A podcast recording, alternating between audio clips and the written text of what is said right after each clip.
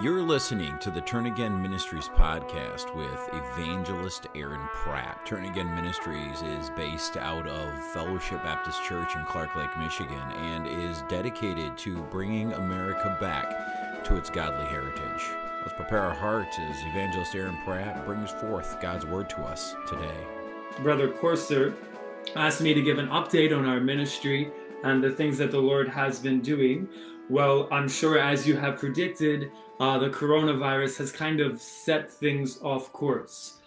We had a rather busy schedule from um, from about the time of when the Christian School Revival uh, was going to take place until um, next week, but every single thing got canceled.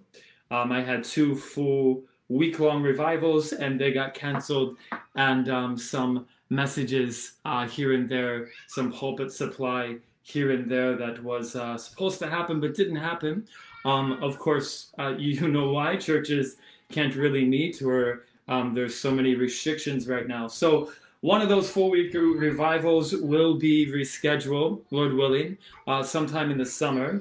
Um, it is a church, um, Pastor Markle. Um, it is a church over by where, where uh, Billy will be pastoring, over in the thumb. Um, then there are many times preached there more often there than anywhere else besides Fellowship Baptist Church. So um, just pray for that revival. That though I don't know when that will be, that will be probably sometime in the summer. Um, as far as our ministry is concerned, that's the ministry of revival and evangelism. That's pretty much where it is. Um, I don't have anything on my schedule. I used to get very discouraged about that, but I'm not discouraged about that anymore. Um, I don't go through periods of discouragement about our ministry like I used to, simply because it's not my ministry, it's the Lord's ministry, and He will give me as few or as many meetings as He would like, and so I will just dwell in contentment with that. Um, I am learning both how to abound and how to um, how to be abased. Um, the Lord is teaching me how to be content, even in things like this, um, um, our ministry. Of course, I don't know how many of you um, have remember some things that I presented to you a while back concerning the future of our ministry. Um, concerning the future of our ministry um, there is something that the Lord has placed on our hearts. I just want to remind you of that so that you can be in prayer about it. Um, to very quickly explain, God has placed on my heart a ministry um, where it will be a safe house for those who are suffering in the ministry. It will be a safe house where we can invite folks in who are in the ministry that are either suffering physically, suffering spiritually, which we we all suffer spiritually. In other words, we feel a strong need for revival. A pastor who uh, somebody in the ministry who feels that, or someone who is suffering emotionally. Uh, many people in the ministry go through a, lot of hard trials and a lot of uh, difficult circumstances um, the motivation for this, the seed for this, was planted um, about a year ago, and then the Lord, uh, a little less than a year ago actually, and then the Lord really grew that um, and showed us that He would like us to start up this ministry. This is a ministry that is a rather new ministry. It's not just a safe house, it is a ministry, a place that will be centered around revival, around teaching people not going through a program, but providing people a platform um, to where they can learn how to suffer well. Not that I'm the expert of suffering well, but I know the expert um, who suffered well. And so when we learn how to suffer well, we can take the things that God is putting us through, those hard trials and those hard circumstances, and rather than just go through and survive, we can thrive in it and we can learn so very much. We can follow the path of Jesus and we can follow the path of the Apostle Paul and follow the path of many others who have gone before us and suffered very much. And so that will be the focal point of that ministry. That ministry is centered around revival. We see those who are suffering revived and learn how to live in a state of revival. They can then go back to their individual ministries, and who knows the worldwide effect this ministry um, will have. This is the Lord's ministry. I know that. This is the Lord's seed. This is the Lord's calling. This is the Lord's ministry. And so He will make it happen in His timing. I don't know when that timing will be. And so we are still in the ministry of revival and evangelism. But He will make that. Um, he will make that happen. What we need, though, is we need the groundwork for it. We need land, we need building, we need things like that. And so, if you can just pray in that direction, we can't really have a place for people to meet, a ministry for people to meet, if we don't have a place for people to meet. So, if you can just be in prayer about those things, continue to pray, not just that the Lord would open doors for me to go and preach and minister in churches, but also that also that uh, the Lord would continue to open or start to open doors for this um, other ministry of revival. Um, okay, so the message today will be in Hebrews chapter 11. I'm not going to, that is our ministry update. Um, I'm going to give you guys a an opportunity to see something that might be a disaster and might be a blessing to your heart. I don't know, but I'm going to call my little girls in and they're going to sing some scripture to you. So if you guys can let me just get set up here. Are you guys going to be a blessing or a disaster? What's it going to be? Blessing! A blessing, okay. Blessing! All right. Blessing! No. Okay, ready? Be first the kingdom, Lord God, and His righteousness, and all these things will be added unto you. Hallelujah.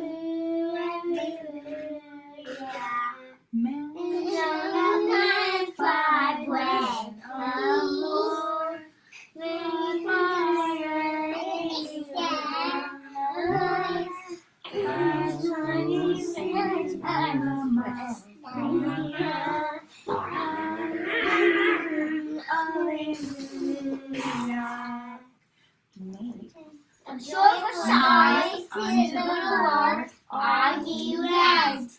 The Lord with gladness. Come before his presence with singing. Know that the Lord, he is God. He has made us, and not we ourselves. We are his people, and the sheep of his pasture. enter into his gates with thanksgiving and into his courts with praise. Be thankful unto him. Bless his name. For the Lord, he is good, and his mercy is everlasting, and his truth endureth to all All right. That was probably uh, a little bit of both disaster and I hope it was a blessing. little bit of All right, guys. You guys get out of here.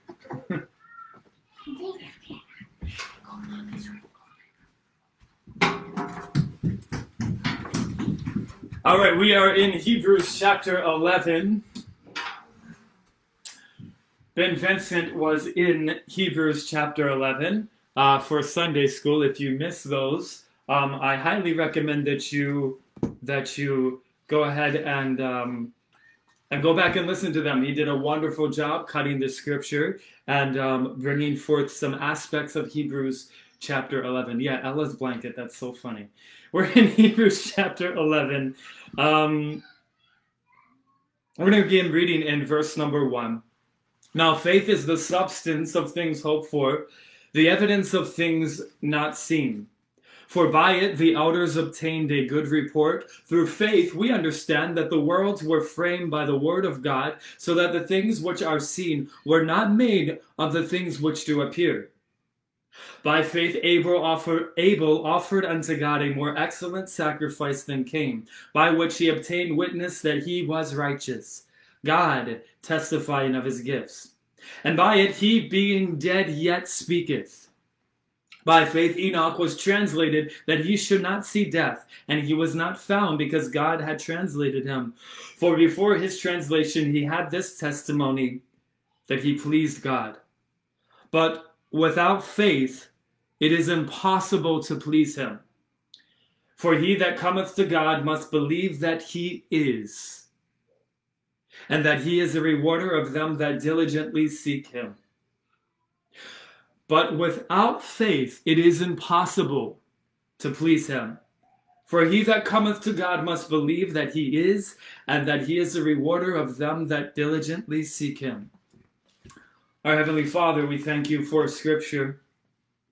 We thank you for your goodness to us, Lord. We thank you for your mercy to us. We thank you for your grace to us. We thank you for the coronavirus, Lord. We are commanded that in all things to give thanks, and so we thank you for the coronavirus, Lord. We just ask, Lord, that you would use these trials and afflictions in this country and the individual lives and as our, a nation as a, as a whole, Lord, as we see so many threatening things happen, Lord. We just ask that you would use it as something that would stir revival in my heart, and that's something that would re- stir revival in the hearts of Christians around this country. Heavenly Father, we pray for healing for those suffering with this disease. We pray for spiritual healing for those suffering from the diseases of sin. Heavenly Father, we pray and ask that you would use this as a as a source of revival for us, Lord. We are in great need of revival. And Heavenly Father, I pray for this message this evening that you would allow the internet to work well, allow things to continue to work well, and that we would you would meet very special with us this evening. We pray for these things in your name. Amen. If we were to look at Hebrews chapter 11, we know it as the great hall of faith. We see the many people mentioned in scripture. Some of these people, like Enoch, we know very little about, but we see these people mentioned in scripture as being notified and significant because of their faith. We see the introduction verse of Romans chapter 11 and verse 1. Now, faith is the substance of things hoped for, the evidence of things not seen. And then we see another key verse in this scripture, in this passage in Romans chapter 11. But without faith it is impossible to please him. For he that cometh to God must believe that he is, and that he is a rewarder of them that diligently seek him. If we were to take this verse in verse number six, I would say that verse number one, in my own mind, that verse number one would be the introduction to Romans chapter 11. And for those English people out there, Romans chapter six would be the thesis statement, the bedrock that that dwells in practically every single verse that follows in Romans chapter 11, and so does uh, Romans chapter 11 and verse 1. But if we were going to look at these passages of scripture and see the foundation, we see all the way back in verse chapter number 10, because chapter number 11 starts out with now faith. Well, it starts out with now faith because there's something that proceeds before that that tells us why the writer of Hebrews is continuing on into this subject of faith, which the book of Hebrews is a book about faith. We look back in Romans chapter 10 and verse number 32, the Bible says, But call to remembrance the former days in which, after ye were illuminated, after you were saved, ye endured a great fight of afflictions. When you enter into the kingdom of God, when you enter into this, this Christian life, you, you enter a battlefield. You cross the river Jordan and you enter the land of Canaan, and that land of Canaan is full of battles. It's full of foes, it's full of walls, it's full of things that will trip you, possibly trip you up. This is a battle. And so when we enter the Christian life, we are not entering a place of rest. No, not yet. We look for a rest. But we're not entering into a place of full rest yet. We are entering into a place with a great fight of afflictions. The writer of Hebrews continues on, partly whilst you were made a gazing stock, both by reproaches and afflictions, and partly whilst you became companions of them that were so used. So the writer of Hebrews, which it's really hard whenever I read verses like this, in verse 33 and verse 34, it's really hard for me to not see Paul in this. And if it wasn't Paul who was the writer of Hebrews, then it was somebody who could have been kindred spirits with Paul. For he says, For ye had compassion of me in my bonds, and took joyfully to the spoiling of your goods, knowing in yourselves that ye have in heaven a better and an enduring uh, substance. And so, what the writer of Hebrews is saying here is that you entered into the Christian life, you had a great trial of afflictions, you were saved, but you were still battling in this Christian life, and then you received afflictions. And there were two kinds of afflictions you received. You received afflictions because you were simply saved, you were in Christ, you were a child of God. And then there were voluntary afflictions. You partook of afflictions with me, the writer of Hebrews says. You you chose in yourself to spoil your own goods in this life, knowing that you have a more enduring substance heavenward, knowing that the substance that you have in this life will all burn up one day anyway. And so you decided that you had a much greater substance in heaven if you were to just give of your goods and relieve the brothers and sisters in Christ. And so, because of their choice, and relieving themselves of their own good to relieve the burdens of the writer of Hebrews. Because of their choice, they chose to be afflicted for the cause of Christ. They believed that their cause for Christ was so real and that the recompense of reward in heaven was so certain that the surest place they could invest their own goods was in the stock market of heaven. Oh, how great a recompense of reward we have when we invest our lives and we invest our lives into the stock market of heaven. The stock market on earth will always crash. It's always a gamble. But when you invest for eternity, when you spoil your goods for eternity, oh, it's a sure stock market that you will always come back with returns, a more enduring substance that you won't see most likely on this side of earth, but you will most certainly see because he's faithful that promise, you will most certainly see on the other side of this life. In verses 35 through 39, the writer of Hebrews then reminds reminds the Hebrews says, Cast not away therefore your confidence, which hath great recompense of reward. For ye have need of patience, that after ye have done the will of God, ye might receive the promise for yet a little while, and he that shall come will come, and will not tarry. Now the just shall live by faith. But if any man draw back, my soul shall have no pleasure in him. But we are not of them who draw back into perdition, but them that believe to the saving of the soul. The Christian life is a long haul race. Oh, in some respects, it's a sprint. You don't know when your last breath will be taken. You don't know when your heart will stop beating. You sprint to the finish line. But that finish line though you sprint, is a long ways off for most of us. You run it with all your might as if you are running a sprint, but it is actually a marathon. And between the starting line and the finish line, there are many obstacles, there are many distractions, and there are many discouragements that have caused many of Christians who started out well to be tripped up, to run off course, to be tripped up by the obstacles, to run off course by the distractions, and to quit running altogether because of the discouragements. And the writer of Hebrews almost called him Paul. The writer of Hebrews says, Remember the sacrifice that you made before. Remember you had a great you you minded the great recompense of reward remember those former days and don't forget those former days because you're in a marathon be patient. Continue to sprint this marathon. Continue on. Don't give up. Don't draw back into perdition. It's a long haul. Don't be distracted. Don't be tripped up. Don't quit running because of discouragement. Remember the former days. Remember the sacrifice of faith. Don't waste it. Hold to it. You've not reached the finish line yet. You will receive the promise of reward because He's faithful that promise. You will receive the enduring substance, though you've not yet received it. Don't draw back. Now, faith is the substance of things hoped for the evidence of things not seen.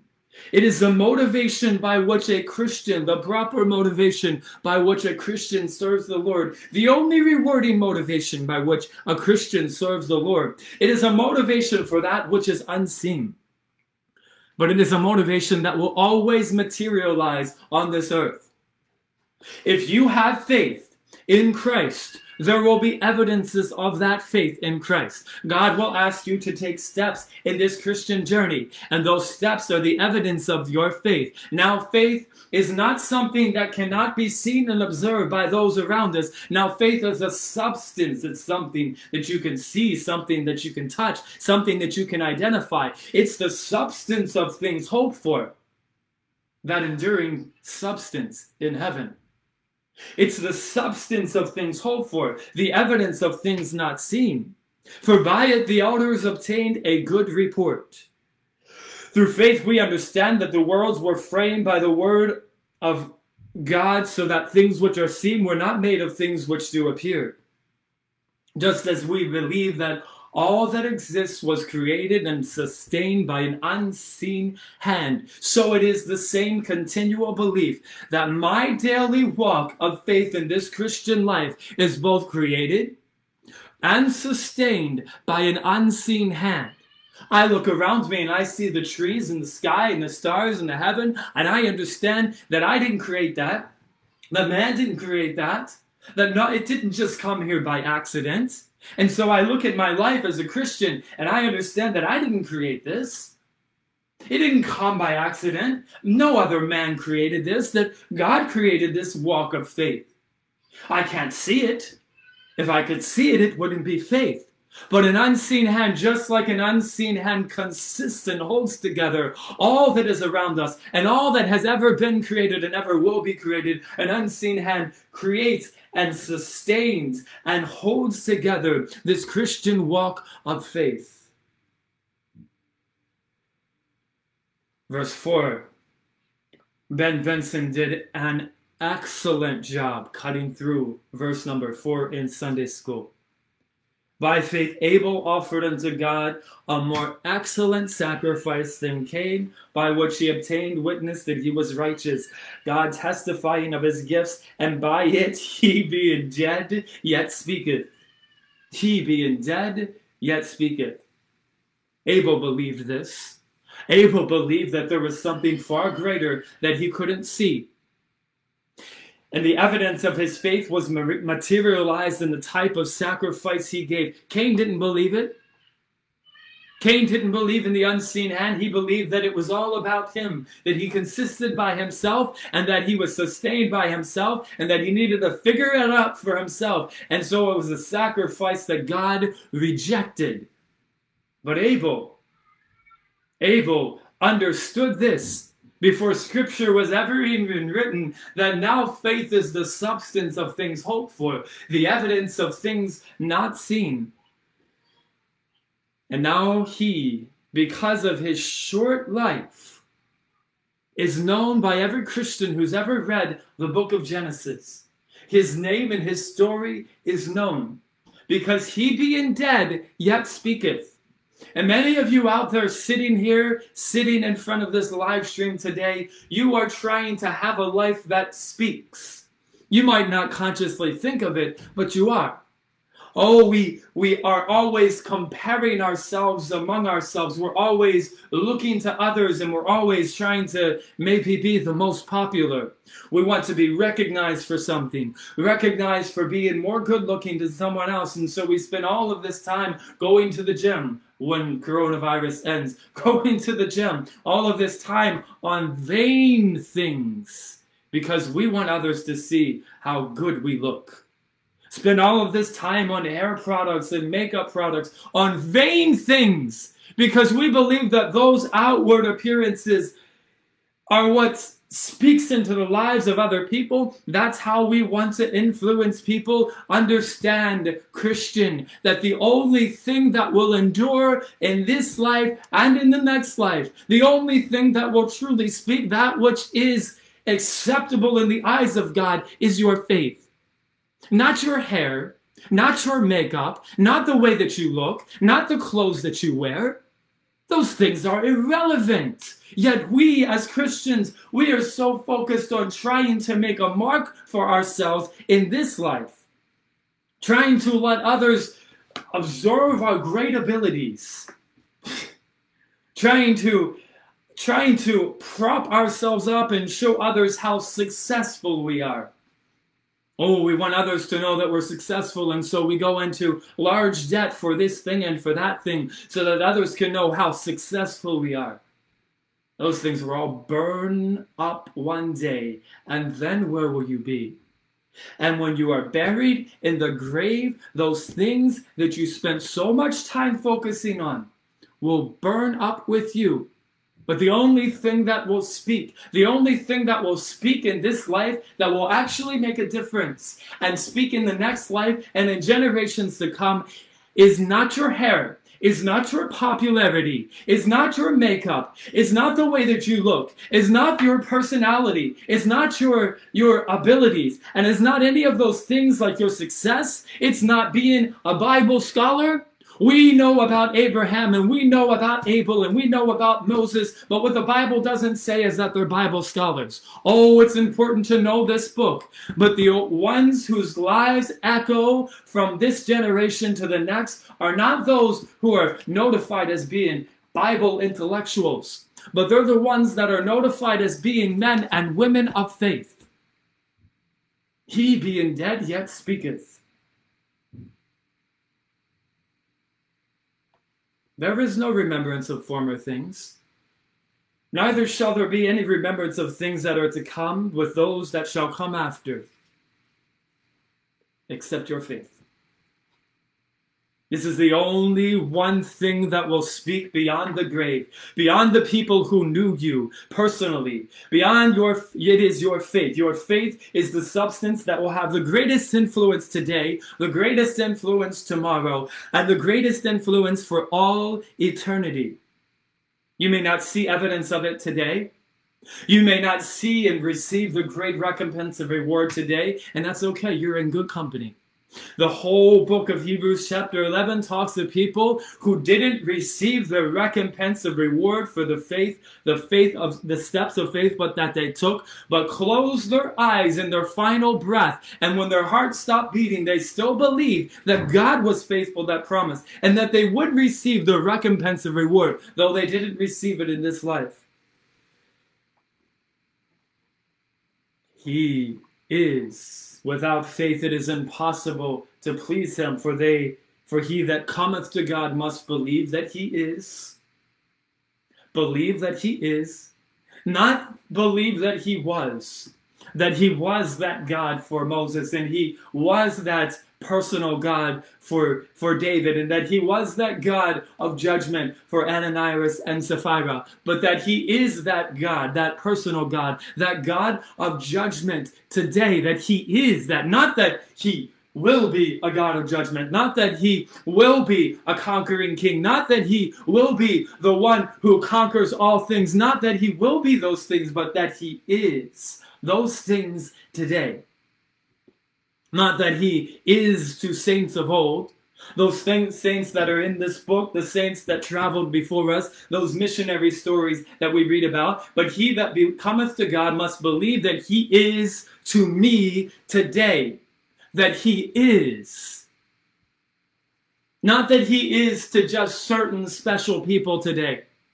We as Christians, we have this thing as human beings, we all do. We compare ourselves among ourselves.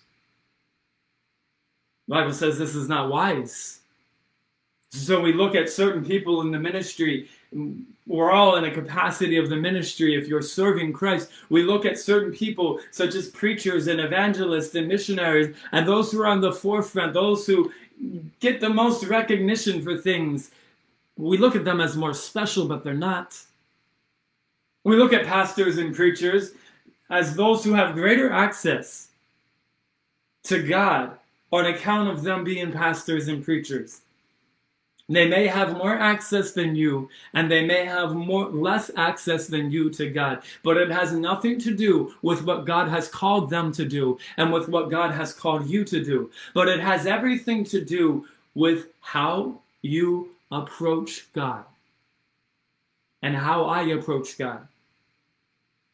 It is impossible to please God without faith, for he that cometh to God, approaches God, must believe that he is. has nothing to do with your standing in this life, has nothing to do with your past and how ugly it is. It has nothing to do with, with how talented you are and how gifted you are. If you want to please God and if you want to enter into his presence, you must approach him by faith.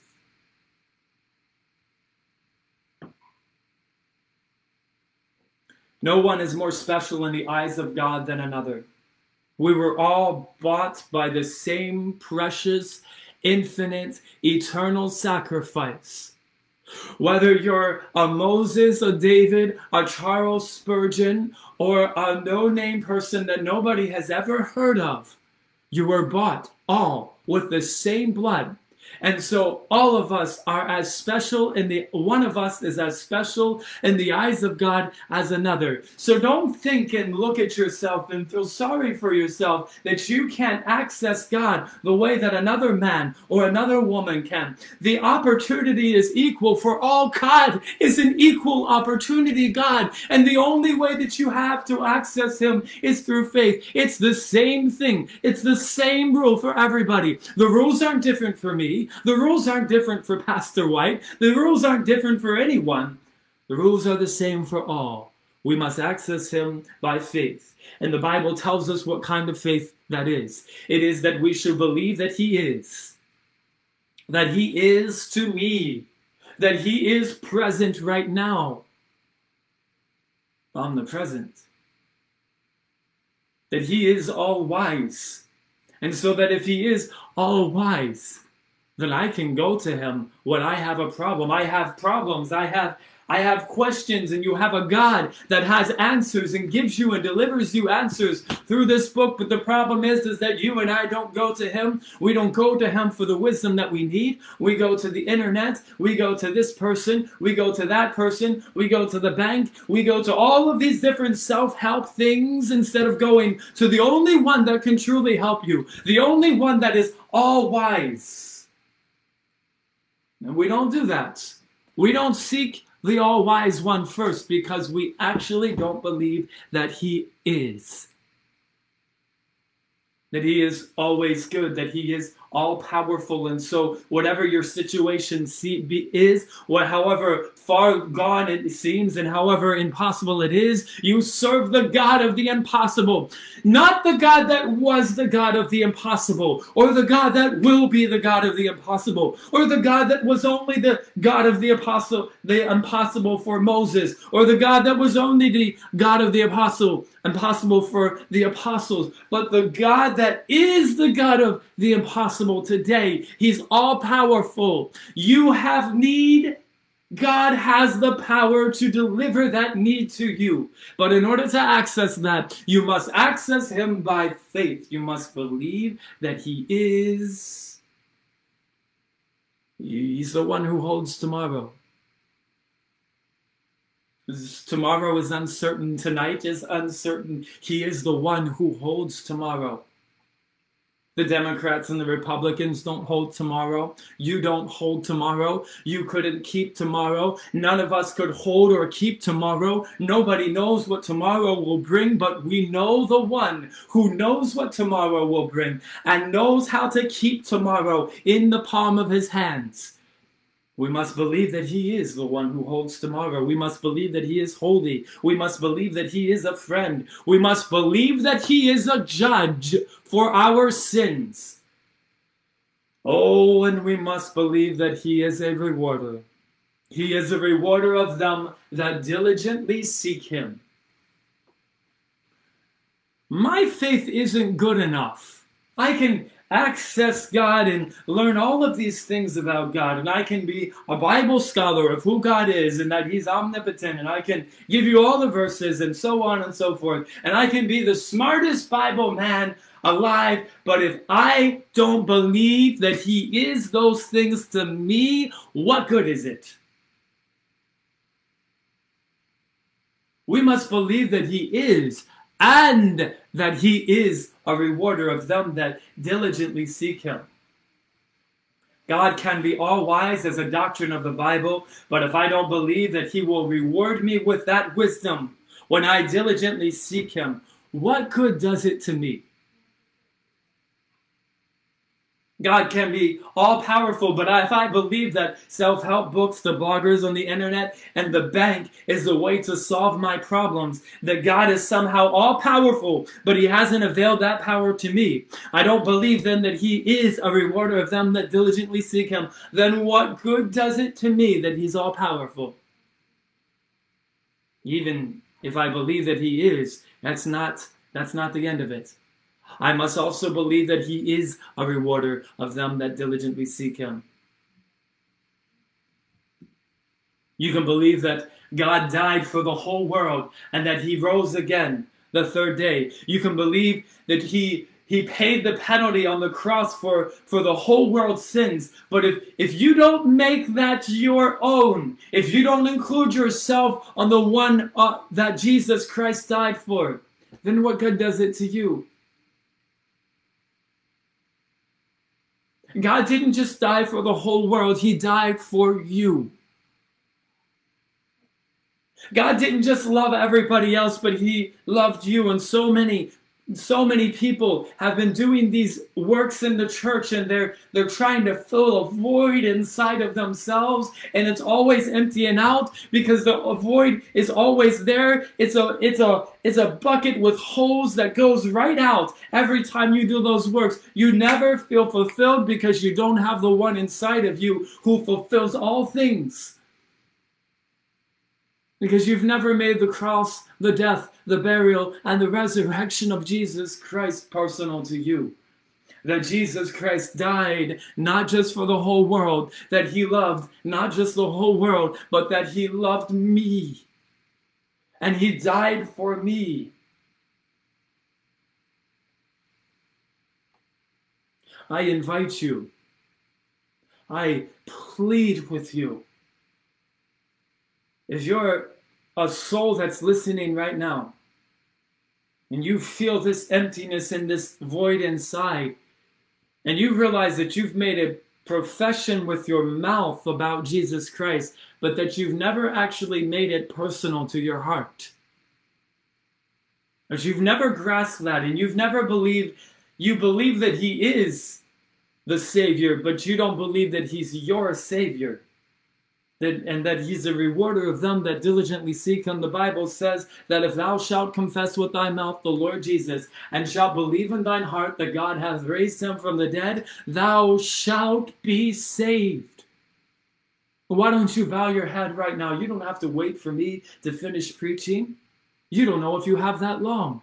Why don't you bow your head right now and ask Jesus to save your soul from hell, telling him that you believe that he is your Savior?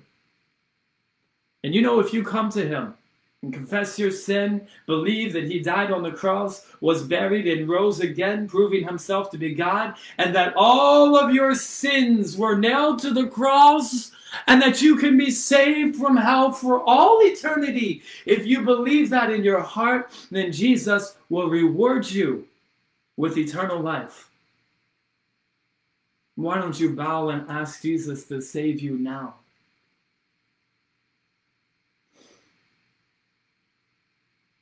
How often have I come to God believing that He is, but also believing that just because I sought Him doesn't mean that He could be merciful enough to show Himself to me?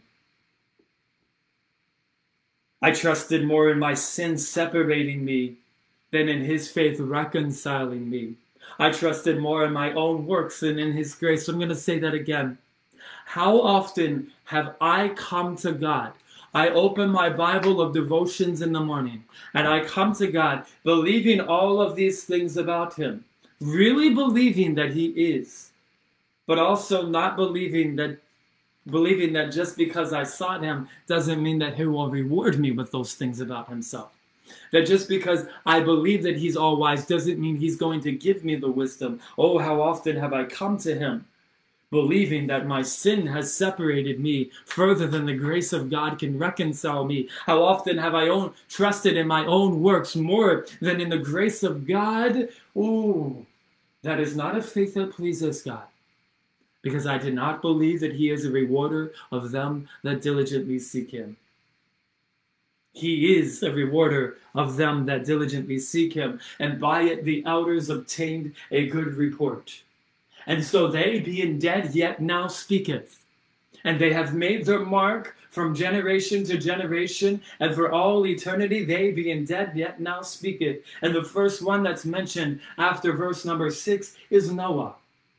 Verse number seven, we see by faith Noah, being warned of God of things not seen as yet, moved with fear, prepared an ark to the saving of his house, by which he condemned the world, and became heir of the righteousness which is by faith.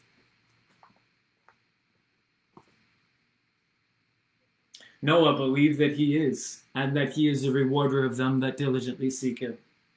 He believed that he is all knowing and that what he says must surely come to pass. Noah believed that he is an a holy God. He believed that he is the governor among the nations. He believed that he is the God that judgeth the earth. He believed that he is terrible in his doing toward the children of men. He believed that he is to be feared above all gods. And may I pause for just a moment. We have a lot of Bible Christians, and I'm thankful for that. But I am concerned that we have a whole lot more political Christians.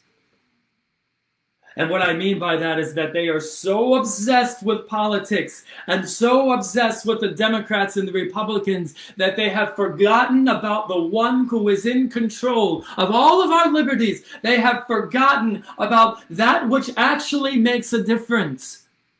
Can I submit to you that you would not have a Barack Obama as president of the United States if the church had been doing its job to begin with?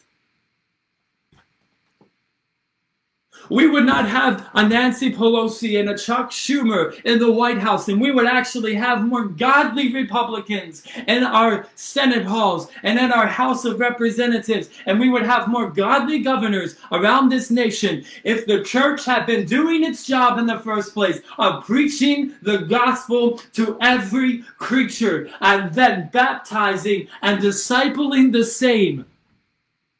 Yet we somehow believe that we as Christians, we, we need to engage in this political sphere, not realizing that Chuck Schumer needs the grace of God and he needs to be saved. That our governor in Michigan needs the grace of God and she needs to be saved. And we can argue all day long about politics, but it makes no difference at all if they're not bought by the blood of Jesus Christ. They cannot help us if they're not bought by the blood of Jesus Christ. Our freedoms will continue to diminish and they will continue to be to be thrown away in this country unless the church gets focused on what really matters.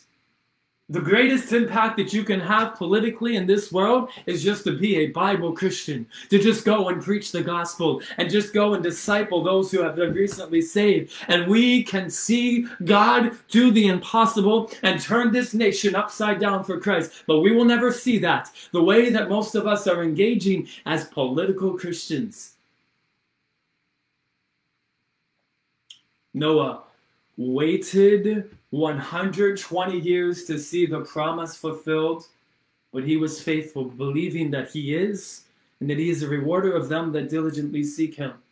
And then we see another example of the faith by faith. Abraham, when he was called to go out into a place which he should after receive for an inheritance, obeyed, and he went out not knowing whither he went. By faith he sojourned in the land of promise, as in a strange country, dwelling in tabernacles with Isaac and Jacob, the heirs with him of the same promise. For he looked for a city which hath foundations, whose builder and maker is God.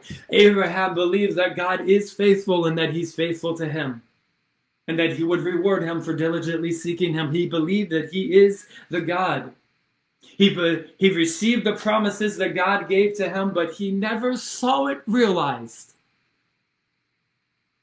God gave him promises and he confirmed those promises, but Abraham drew his last breath. His heart stopped beating, and he still never saw the promises fulfilled.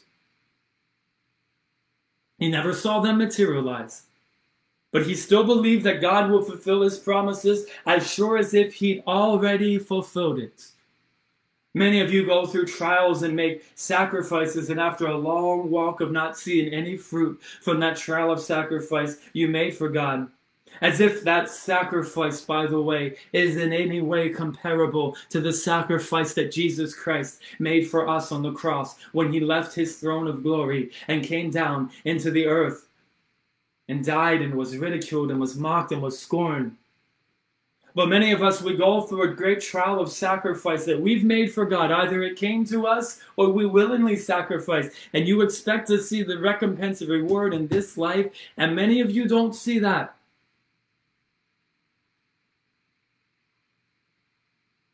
You see, in Hebrews chapter 10, those who spoiled their goods understood that they weren't necessarily going to receive a recompense of reward in this life, but they had a more sure enduring substance in heaven. And so did Abraham as he looked at the promises of God, and I believe he grew to believe that God would reward him with a great and enduring substance in heaven.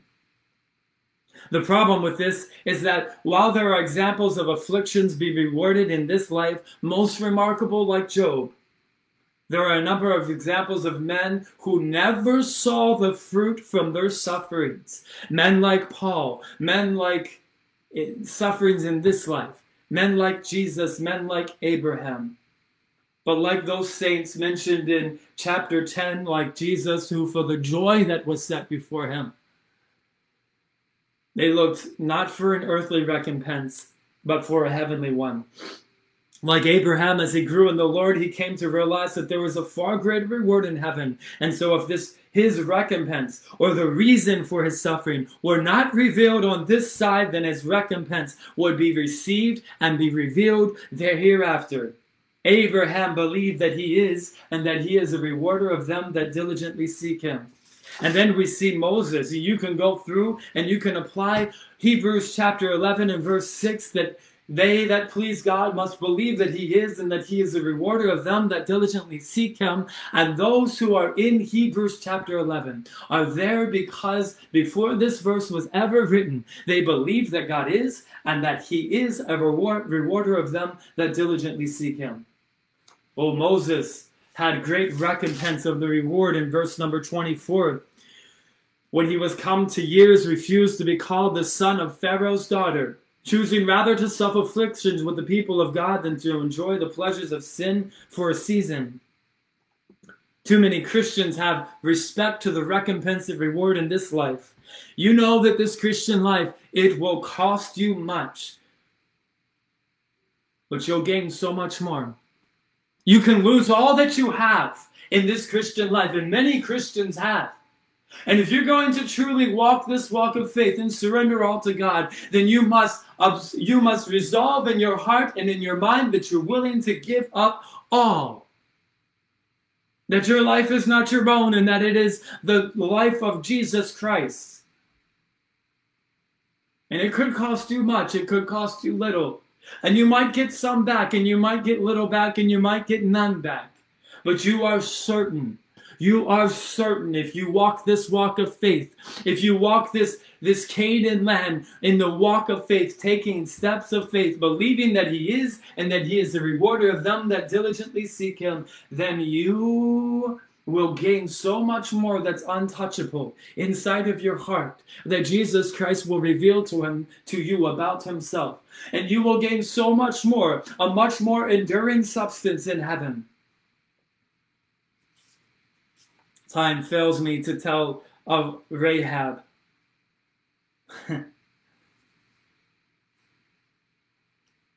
And as we close out this chapter we see. What shall I more say? For the time would fail me to tell of Gideon and of Barak and of Samson and of Jephthah, of David also and Samuel and of the prophets, who through faith subdued kingdoms because they believed that he is, and that he is the rewarder of them that diligently seek him. They wrought righteousness, obtained promises because they believed that he is, and that he is the rewarder of them that diligently seek him. They stopped the mouths of lions, quenched the violence of fire, escaped the edge of the sword. Out of weakness were made strong waxed valiant in fight, turned to flight the army of the aliens. Women receive their dead raised to life again because they believe that he is the resurrection and the life, and that he is a rewarder of them that diligently seek him. and others were tortured, not accepting deliverance that they might obtain a better resurrection. Willing to believe that there's a much more enduring substance in heaven, a better substance and others had trial of cruel mockings and scourgings, yea, moreover, of bonds and imprisonments. They were stoned, they were sawn asunder, were tempted, were slain with the sword, were they wandered about in sheepskins and goatskins, being destitute, afflicted, and tormented, because they believed that he is their habitation, and that he is a rewarder of them that diligently seek him, of whom the world was not worthy. They wandered in deserts and in mountains and in dens and caves of the earth, and these all, having obtained a good report because of their faith, through faith, received not the promise, but still believed that they would receive the promise, because they believe that He is, and that He is the rewarder of them that diligently seek Him. God having provided some better thing for us, that they without us should not be made perfect believe that he is and that he is a rewarder of them that diligently seek him. He is become my salvation. And he rewards me with eternal life whenever I diligently seek him for that and confess with my mouth and believe on the Lord Jesus Christ. He is thy life and the length of thy days when I love and obey him, believing that he is the rewarder of them that diligently seek him. He is the rock in this unstable world. He is a jealous God and a holy God. He is my shield and the horn of my salvation. He is a buckler a shield that covers my whole body in this life where Satan is constantly throwing his darts toward me. He is a buckler to all them that trust in him. He is good for his mercy endureth forever. He is good for his mercy endureth forever. Over and over again, the Bible says he is good for his mercy endureth forever. He is wise in heart. You have a problem, Christian. You go to him. You believe that he is wise in heart. Not the internet, not this other man, but that Jesus Christ will deliver you his wisdom when you diligently seek him because he is the rewarder of them that diligently seek him. He is mighty in strength. Are you weak? Oh, he's strong. If I speak of strength, lo, he is strong. He is at my right hand. I shall not be moved. He is the governor among the nations. He is the king of glory. He is the saving strength of his anointing. He is our help and our shield. He is ever merciful. He is their strength in the time of trouble. He is greatly exalted. Or are our problems like the coronavirus greatly exalted? Oh no, my God is greatly exalted. He is a God that judgeth in all the earth. He only is my rock in my salvation. He is my defense. I shall not be moved. He is my refuge and my fortress. He is to be feared above all gods. He is holy. He is gracious and full of compassion and righteous. He is a buckler to them that walk uprightly. He is a shield unto them that put their trust in him. He is altogether lovely. You need a friend. You have a friend of the one who is altogether lovely. Mm. He is strong in power. He is near that justifieth me. He is brought as a lamb to the slaughter. He is just having salvation. He is the living God. He is risen from the dead. Praise the Lord. He is the mediator of a better covenant. He is the propitiation for our sins, for my sins. He is our peace. He has become my salvation. He is able to keep that which I've committed unto him against that day. He is risen from the dead. He is glorified. He is gracious and merciful. Praise the Lord. Slow to anger and of great kindness. He repenteth him of the evil. He is all of these things to me, and he will reward me with these things as I diligently seek him and believe that he will reward me. He is able in this messed up, crooked world, even to subdue all things unto himself. And he will because he is the Lord of lords and the King of kings. They must they that please God must believe that he is, and that he is the rewarder of them that diligently seek him. I heard recently someone say, in heaven there, there maybe is a little room, a big room, full of the promises of God that are unclaimed. Christian, you and I have many unclaimed promises of God waiting in heaven, waiting to be snatched, waiting to be claimed for ourselves, but the only way to access them is to believe that He is, and to believe that He is a rewarder of them that diligently seek Him. You have taken the step to believe that He is, but if you haven't taken the step to believe that He is the rewarder of them that diligently seek Him, that He will reward you, and that all the things that He is will become things that He is to you, then you do not please God. Regardless of how big your faith is, about how much you believe that He is, if you don't believe He'll reward you with those things that He is, you do not please God. You do not have a life that will echo into eternity. You have unclaimed promises in heaven. You have uncashed checks waiting for you in heaven, Christian. Why not cash them today? Why not begin to take the walk and the steps of faith today? When you step out and you say, I'm going to choose to believe that God is who He says He is. And that when I believe that, I believe that He can be that to me, not just to this other guy over here, but that He can believe that. He can, I can believe that to me, and that He is a rewarder of them that diligently seek Him. I encourage you to take the things that God has spoken to you about as I close this live stream. Don't let it slip away. Don't let yourself forget about it. You meditate on the things that God has revealed to you. You meditate and you take these things and you ask God how you need to change. And He will change you. If you come to Him, He will come to you. If you confess to Him, He will receive you. And confess to Him your lack of faith, He will receive you. He will embrace you because He's altogether lovely. He's a forgiving God. He's full of compassion and He's merciful. Why don't you do that today? Choose to believe that He is, and that He is a rewarder of them that diligently seek Him.